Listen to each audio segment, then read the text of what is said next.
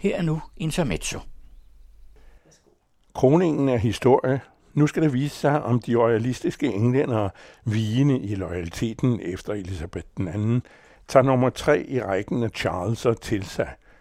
Den første af navnet i den britiske række gik det ilde, dømt for højforræderi af parlamentet. I 1649 fik han hovedhugget af. Charles den første Stuart, determineret katolik, højrøget og usmidig, havde suspenderet parlamentet, fremprovokeret en borgerkrig og altså tabt. Dermed udstillede kongemagten sine begrænsninger, som ikke siden blev genvundet. Tilhængere af republikken og kongemodstanderne under ledelse af puritaneren og lavadelsmanden Oliver Cromwell, samt en krigerkaste af beredne rundhoveder, de gik ikke med ryg, afskaffede faktisk kongedømmet, indførte republikken og satte sig på flæsket frem til Cromwells død i 1658. To år efter, da Charles II, sønnen af den afrettede nummer et, kom tilbage fra sit eksil og blev kronet, gravede de Cromwell op og halshuggede det rådnede lig ved Tyburn Tree i London. Siden har de republikanske idéer haft det svært på engelsk, hvilket de sparsomme demonstrationer forleden viste. Den engelske historie, ikke mindst for kongens vedkommende, er temmelig bister. Kælternes vilde blod slår måske igennem, hvis kælderne altså var så meget mere blodige end mange andre. At henrette en konge er dog noget. Uanset hvad, den borgerkrig, der førte til Charles den første fald og Cromwells forholdsvis korte diktatur, styrkede parlamentets position. Nok var der mange tilbagefald, hvor kongerne manipulerede og tvang sig til resultater, men for alvor anfægtede blev det parlamentariske system ikke igen. Charles II blev i øvrigt også påtvunget en håndfæstning i bedste Magna Carta-stil. Sådan set er det den og supplerende sædvane, Charles den 3. henviste til i sin erklæring til folket. Jeg skal nok lade være med at snakke med blomsterne og forlange noget radikalt for klimaet, men fra nu af spiller overhovedet for alle britter, bortset fra min øretæve-indbydende yngste søn. En af forklaringerne på, at parlamentet fik solidt fodfæste efter 1649 og senere, er blandt andet den, at forsamlingen også efter Cromwell blev befolket og ofte behersket af velhavere i borgerkasten og landbesiddende adelige ude for det velhavende, frugtbare engelske land, the countryside. Herfra blev formuer hentet ind til livet i luksus og enorm indflydelse i Whitehall og Westminster. Overhuset, hvor højadelen tronede, sørgede for resten – en besønderlig slags demokrati med lodder og trisser, selvbedrag og valg i enkeltmandskredse, dengang som nu. Winner takes it all, som det hedder.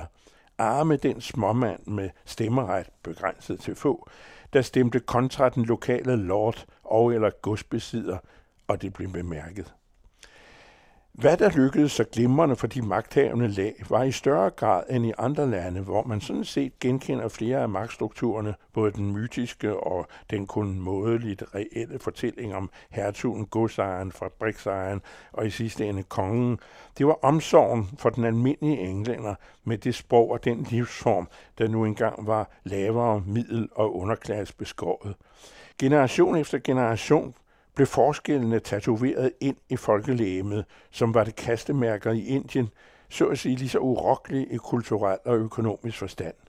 Omsorgen ovenfra og ned blev adelsmærke for det sociale rygstød, hvor hertugparet ved juletide gik rundt i hytterne og uddelte kalkunstykker og pege til de fattige.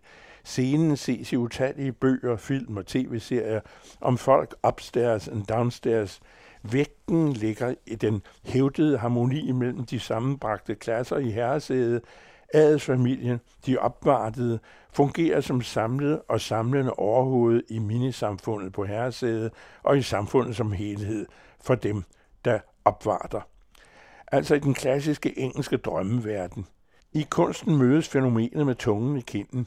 Den britiske instruktør Alan Bridges, The Shooting Party fra 1984, afdækker mere nådesløst end populærserierne ynder det, højkastens livsform, hvor omsorgen begrænser sig til det horrible. En af jagtgæsterne, spillet af Edward Fox, dum som et bræt, skyder uden hensyn til klapperne og rammer godsets jæger i ansigtet. Your Lordship, Sir Randolph, spillet af James Mason, sætter sig omsorgsfuldt på hug i skovbunden og beder omsorgsfuldt en bøn med den døende.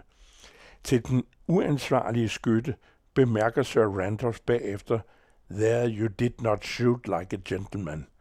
Det er det hele. Standsforskellen rækker langt ind i retsfølelsen. Konsekvenser får det uaksomme drab ikke for andre end den døde.